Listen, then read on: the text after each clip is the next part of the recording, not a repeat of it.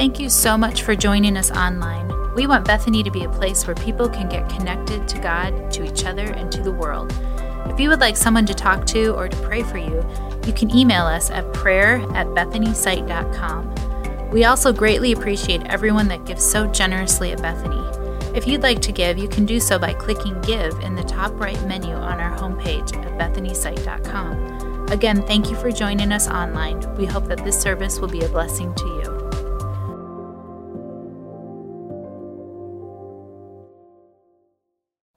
I'm so excited that you've chose to join us this Memorial Day weekend. It's so great to be together, whether you're joining us online in one of those online venues or you're here in the building today. It's so fun to be together. I just got to stop and thank Hank for that incredible video of just, yeah, right? Pretty awesome to share that story that's been so hard for them, but to remind us that Memorial Day is so much more than just a three-day weekend when you have a barbecue. There's so much more to it, so I really appreciate him reminding us of all of that. If you're following along in your Bibles, we're going to be in John 6. As you can see, we're jumping into a new series called Believe, and this is really, like it said on the video, centered around John 6, 28 and 29. And it's a beautiful little scripture where the disciples are asking a question of Jesus. And I think it's a question we ask a lot of Jesus also. And it says this, it says, "What must we do to do the works God requires?" Jesus answered, "The work of God is this, to believe in the one he has sent." So we're going to be looking for the next few weeks at stories of Jesus' interaction with different people. We've seen some where it's caused a greater belief, but we're going to just be looking more at how he's pushed people and made that priority of belief a big deal as he's kind of speaking to people and encouraging them. And I wonder, as we jump into this weekend, have you ever thought about how your belief in Jesus, how it really interacts and intertwines with how Jesus meets our needs? It's a weird thing to think about because belief and our needs are so weird, but yet throughout the scriptures we see how Jesus, he meets people right where they're at, their unique needs, and then it creates a greater belief. And so we're going to kind of jump into this series with that kind of thought in mind, with that lens in mind of thinking of how when Jesus meets our need, it should cause us to have greater belief. And for me, I'm one of those people that needs to really experience something to understand it. And so when I'm thinking of needs, it really took me a while to understand, because we live in this first world country in America, and really, we don't have a lot of major needs that aren't met in our lives. So for me, it took going to a third world country and really experiencing true, intense need. And I'd been to like Canada. I don't call that third world or anything. It's outside the country. But going down to Mexico on a mission trip with our students about 10 years ago was like a crazy, impactful thing for me. And if you haven't been to a third world country, I would really encourage you to really head into one, because it will open your eyes to the amount of need that we're really talking about. And as Jesus speaks about need and how he can meet needs, it really enlightens you as you think about that. So we headed down to Mexico and had an awesome trip. And I can remember vividly as I drove into Mexico and saw the cool shops and stuff, and we're buying churros out the door, and it's kind of fun. And then to drive into Tijuana and just see the level of depression and the level of the quality of life just drops as you drive through that city. The drug use, the prostitution, just all on display everywhere. And it's crazy to look at how much need there is in that city. And so we went down there, and then we went to this nice orphanage where it was pretty nice. And I thought, oh, this is going to be pretty great. We're kind of hanging in this nice area. But then we headed back up to Tijuana, and we were told we were going to go serve some of the poorest of the poor people. And I think we experience some poor people. We see homelessness, we see things like this, but not so in your face as we experienced when I went there. Because as we pulled in, we were kind of warned about the people that were there. We were warned that you got to watch where you step because there's needles and things, and you can step on something and get pricked, and so you got to be careful. And there surely was needles everywhere. And then as we pulled into this area that just had these shacks and these just broken down places people were living, we were told this used to be a dump. And these people, when the dump was abandoned, these people decided to just start squatting and building homes on the dump. And so we saw houses with just whatever you find in dumps, old tires, cardboard, pallets, all these different things that just they were putting together these homes. There's no running water. There's no sewer system, so you can imagine the smell. There's very little power except for what they steal off with these little wires that seem like they're going to just hurt themselves just hooking up. And we go down into this church that's serving food there, and we get a chance to make some food. And they say, we're going to serve food to the folks because they're hungry and they need it. And we got an opportunity to hand people food over and over, and they were hungry, and they ate. Some of them came back for seconds and thirds, and whole families with little kids were living in this dump. And it showed me so much how we could be the hands and feet of Jesus. We could be involved in meeting needs in communities, and that I did not understand what need really was in my first world problems life that I was living. And so I think we all understand that there's need out there, but I think it's hard for us to really engage with what Jesus is talking about, meeting needs, because honestly, most of the needs that we think about are met. Our physical needs are mostly met for most of us. Mostly our emotional needs are met. I think there's definitely been a lot more emotional challenges going on, but our spiritual needs are also a need that Jesus meets us in. So there's all these needs that are involved, and we want to really unpack that today. So the big idea I want to look at is that God wants so desperately to meet all of our needs. It's a simple, big idea, but I think when you really think about what needs really are versus what our 21st century, first world issues are, I think I have a lot of wants in life. I have a lot of wants versus needs. And so there's a couple scriptures I want you to look at just to get started and wet your whistle a little bit about this idea. Paul talks about this in Philippians 4:19, and he says, "And this same God who takes care of me will supply all your needs from his glorious riches, which have been given to us in Christ Jesus." And that's a beautiful picture of how Jesus wants to supply all of our needs. Hear that word, all of our needs. But it's not our wants. If you look at that second scripture, "The Lord is my shepherd, I shall not want." We've probably, a lot of us have heard that scripture, but we haven't thought through what it really means. Really, it's an image of God being our shepherd, and the shepherd to his sheep, He takes care of all the needs for his sheep, and so he takes care of all our needs, and we shouldn't want for anything. And yet, like I said, in this 21st century, I find myself wanting a lot of things that I think are feel like needs, but truly, if I'm honest with myself, they're truly just wants. You know, I want to wear nice clothes. I want a nice car. I want a nice home. I want all this stuff. I want Chick-fil-A to be open on Sundays. Can anybody agree with me on that, by the way? We need that for sure. That's a need. No, that's not a need. I'm just joking. There's all these things that we think are needs, but they're truly wants, because we can live without all that stuff, but yet we transplant what we think are needs for wants. And so Jesus, he models this so beautifully in John 6 when we look at how he interacts with some different people in John 6. John 6 is this beautiful picture, and just to set up the scene, we've seen a whole bunch of different things Jesus has been doing. We've seen him do some miraculous things. He's turned water to wine. Amazing miracle. He's talked to a Samaritan woman that he wasn't supposed to talk to and spoke directly to her needs, to her wants, to her heart. And he healed a paralytic that was waiting to jump in the pool. We talked about that one. And he just walked away, picked up his mat and walked away. And we talked about the confrontation he had with the Pharisees just this last week, how he was all in this big argument about belief. And in all these stories, they center around belief. And it doesn't change as you move into John 6 because Jesus is still talking about belief because it's a main goal of his. That's why when you look at John 28:29, that's the work of God to believe in the one who sent him.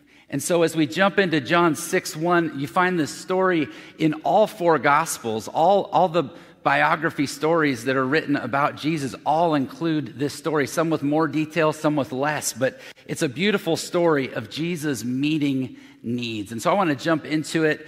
I think the one thing I want you to pay attention to as we read a little bit and then we talk about it is what needs are Jesus meeting as he works and talks with the people he's with. So let's jump in John 6:1, we'll read a little bit and then we'll talk about it. So it says this, it says, sometime after this, Jesus crossed to the far shore of the Sea of Galilee. That is the Sea of Tiberias. And a great crowd of people followed him because they saw the miraculous signs he had performed on the sick. Then Jesus went up on a mountainside and sat down with his disciples. The Jewish Passover feast was near. So I'm going to stop right there just for a second. So I don't want to have 30 points about the whole scripture. So there's a couple things there I think are important to remember. Crowds followed Jesus. They all the things he'd been doing, he'd perform miraculous signs, it says, and healed the sick. People were hearing about it, and they wanted to touch him. They wanted to talk to him. They wanted to be around him. He had like this rock star status. And if you've watched rock stars, there's always people pawing at them, chasing after them. The paparazzis are trying to get photos of them. It's hard for me to understand that. I don't know if there's any rock stars in here, but maybe if there is, to understand how people get that way, where people are just trying to get a little touch of a person of that value. And the closest I can come is I've been involved in Vacation Bible School for a long time, and I get to do these crazy skits, and I run up here, and everybody goes, I can't believe that's you. It's my alter ego. But the crazy thing about it is the music comes on, the lights start flashing, I run in here, and kids go bonkers, and they start just mobbing me and trying to high-five me. If I had to get a bouncer to push through the kids because it's so hard, it's crazy. And that's not as close as what Jesus, but I kind of feel like maybe that's kind of a little bit of a picture of what Jesus is dealing with these crowds. Notice also in this section, it says that he takes a moment, he goes up on a mountainside. And he goes up there not just alone, but he sits down with his disciples. I think that Jesus throughout Scripture, if you don't catch this right now, throughout Scripture, he models rest. He models getting away from these crowds. And sometimes it's with his disciples, sometimes it's without his disciples, but he models rest and he models community because those are two really valuable things for God's kingdom. And so Jesus models that very well for us because it's so important just to him to be refreshed by community and by rest.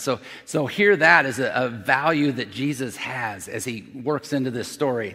All right, we're going to continue in the story. It says this, it says, when Jesus looked up and saw a great crowd coming toward him, he said to Philip, where shall we buy bread for these people to eat?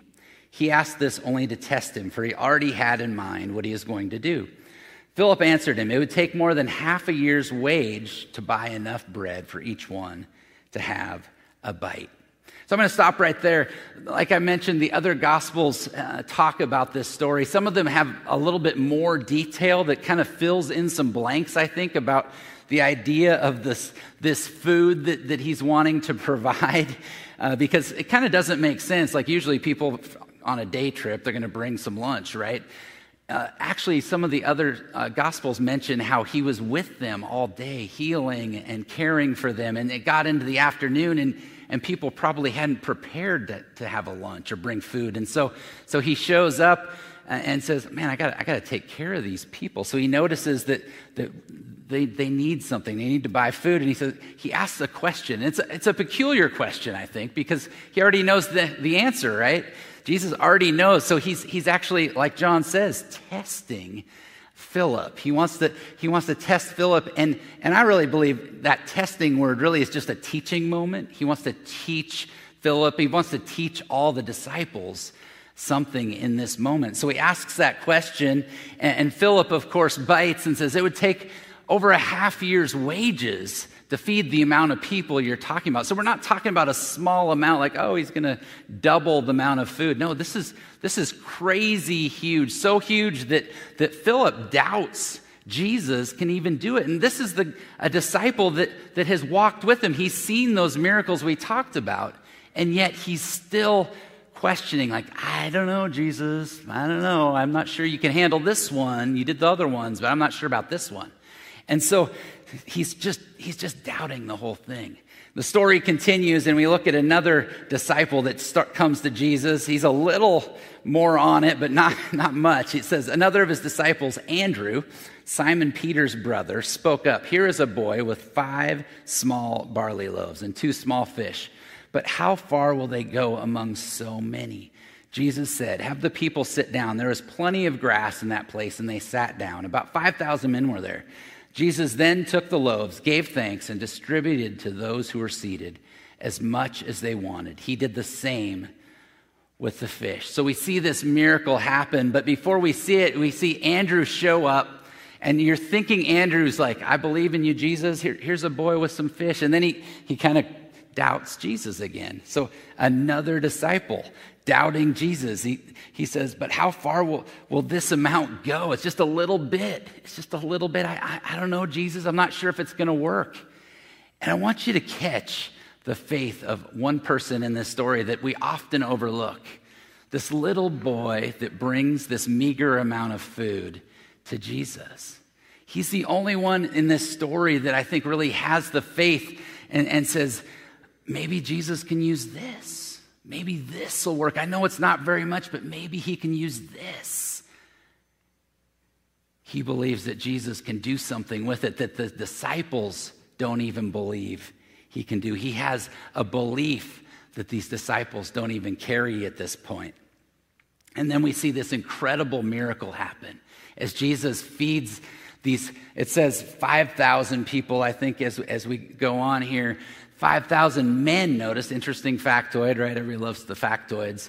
5,000 men, meaning there was women and children, so it could have been 10,000, 15,000 people. Can you imagine just this miracle happening over and over? And you got to believe the disciples are handing it out, and then they're just shocked as it just never ends. It just keeps going and going as they keep handing it out to 10 or 15,000 people. What an incredible miracle they get to be a part of. They get to be included. And I love how this boy, it feels like he doesn't have very much, but he's still going to bring it to Jesus. And he feels like maybe I'll be needed by Jesus. And I think we're called in the same way as this boy is, to bring whatever we have, to be involved in what Jesus is doing and say, I don't have a lot, Jesus, but maybe you can use this. Even if we're embarrassed about what we can bring to Jesus, we're called to show up. We're called to show up. Just like I was able to show up in Mexico. I can remember when we were down there, we got to be a part of another incredible little thing that Jesus was doing in people. And they said, hey, you're going to go offer free water to people. And all you have to do is walk in front of the water truck and yell, agua gratis. And I didn't know Spanish at all, so I just tried to copy it. It's horrible, probably butchered. But we walked around and we just yelled, agua gratis. And people would come out with their cups, with their buckets, with whatever. And we were meeting needs. I wasn't there. I didn't have anything to offer. I was just there to yell, agua gratis. But Jesus said, I'll use that and we'll meet people's needs right where they're at. It's so awesome. And the story ends so beautifully. It says, when they had all had enough to eat, he said to his disciples, gather the pieces that are left over. Let nothing be wasted. So they gathered them and filled 12 baskets with the pieces of the 5 barley loaves left over by those who had eaten. After the people saw the sign Jesus performed, they began to say, surely this is the prophet who is to come into the world. Jesus, knowing that they intended to come and make him king by force, withdrew again to a mountain by himself. So I love this part because it says they all had enough. Jesus met their need, but then notice it says until they were satisfied, and there was extra.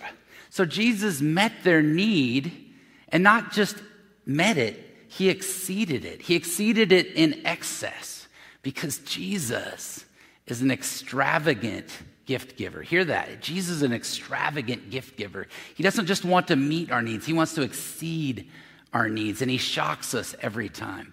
It's such an awesome thing. They gather up all the pieces of food that are left, and notice the 12 baskets. So he's again including all 12 disciples as they pick up all of the remaining food. And I love how they're included again in this thing that they didn't even know was going to work. Their belief had to rise as they were included in this incredible miracle, just like the people that had their physical needs met. I think the more important thing and the deeper need they had was to understand this belief that we're talking about, that the people would believe in Jesus as the Son of God. Notice what they say. They say, surely this is the prophet who has come into the world. You see, these people grew up hearing about the Messiah to come. Their father told them that. Their grandfather told them that. The father before them, it had been the promise forever that a Messiah would come and rescue them. And here they are being involved in this miracle, and they're saying, Surely this is the person we were promised. Surely this is him. It has to be. Incredible promise. And the story ends with Jesus going back up onto the mountainside. It doesn't. This you might think, oh, he's going to rest again. He had a hard day and he fed a lot of people. But really, it talks more about how he's trying to stay away from that idea of becoming the king too early. And so he just escapes them trying to raise him up too early because he knew that his time wasn't yet. He had more to do in God's kingdom. And I love this story. I love this story. And if we're honest, it's so hard to really relate to our needs being met versus us just wanting things. We want things so much. But I think what helps me is if I look at the characters in the story and go, where do I relate in this story? Where do I relate? Because there's a few different characters doing different things. And where does Jesus want us to relate? Because you've got this crowd that's following Jesus, and they're just following him, hoping something's going to happen. They have some sort of belief. There's something that's drawing them to him because he's been performing miracles, and they're just hoping that they can be a part of what's going on. But they're not even sure what's going to happen. They're just following Jesus blindly. And then you have the disciples, his very best friends, the people that had seen all these miracles, seen the unthinkable. And they're doubting that Jesus can pull this one off. They're doubting. They'd seen the water turn to wine. They'd seen all these different things, but yet they're doubting Jesus might not be able to pull this one off. We're not sure yet. So there's that character. And then there's the little boy that we talked a little bit about. The little boy that had all the belief that Jesus could do something with his small little gift that he brought to Jesus. He didn't know what would happen, but he had a belief, he had a faith that Jesus would show up. And I think that's where Jesus calls us into. He calls us into something that it's hard to understand. It's hard to understand how little we can be involved, and yet Jesus wants us to be involved so that he can use us and go and meet needs. He wants to meet people's needs, and he wants to include us in meeting people's needs. And we don't have to be embarrassed for what we bring to the table because he's going to multiply it. He's going to make it so much better than we ever could. And when we feel like we're playing a huge role in what we're bringing, I think we take a little bit away from Jesus and what he really can do with what we bring to the table. There's an incredible scripture that I love that helps me with this whole story and this idea of really digging into who Jesus is and how he wants to meet our needs. It's Psalm 37:4, and it's an awesome scripture. It says, "Take delight in the Lord, and he will give you the desires of your heart." And I think a lot of people read that scripture and they go, well, Jesus wants to give me all the desires of my heart. I'm going to ask for all the things I want, all the desires I have. But we miss the beginning of this scripture where it says to take delight in the Lord, to lean into the Lord, to connect into God. And when we do that, he will give us the desires of our heart, because our heart becomes his heart and our needs become his needs as he understands that what we're designed to be, that we're designed to be in relationship with him and with the image. We're an image bearer of God, designed to be a part of his kingdom. When we understand that, because we've leaned into him and we take delight in him, we can truly understand that he will give us the desires of our heart. But it's hard. It's so hard as we live in this world where we have most everything we need. We have most everything we want. But I want you to, as we leave today, I want you to think about one thing. I want you to think about if you've been paying attention, if you've been paying attention to what Jesus is doing around you, as he meets needs around us. He does it every day. And I wonder if you're recognizing that the author of those needs is taking care of stuff as despite us, but that he wants to include us in this incredible experience of meeting others' needs and him meeting our needs. It's just a matter of us being willing to lean into the belief in him, and the belief, like that little boy, that he can do something with the very little that we bring to the table. So will you pray with me as we think about what God's teaching us today? Heavenly Father, we thank you so much that you desire to include us in serving other people's needs and actually meeting our needs, our physical needs, our emotional needs, our scriptural needs. You have all of that in mind for us, and uniquely you want to meet that with all of us. And so God, I just pray that as you meet that in each of us, we'd recognize that. I pray that as you meet that in people around us and use us with our meager things we want to bring to the table, that we would recognize that you're the one doing it. We have no play in that other than to be included in what we're bringing to the table. So God, thank you for what you're doing in each of our lives. And God, I would just pray that you would show us more of you as we learn about you each and every day. We pray this in your name. Amen.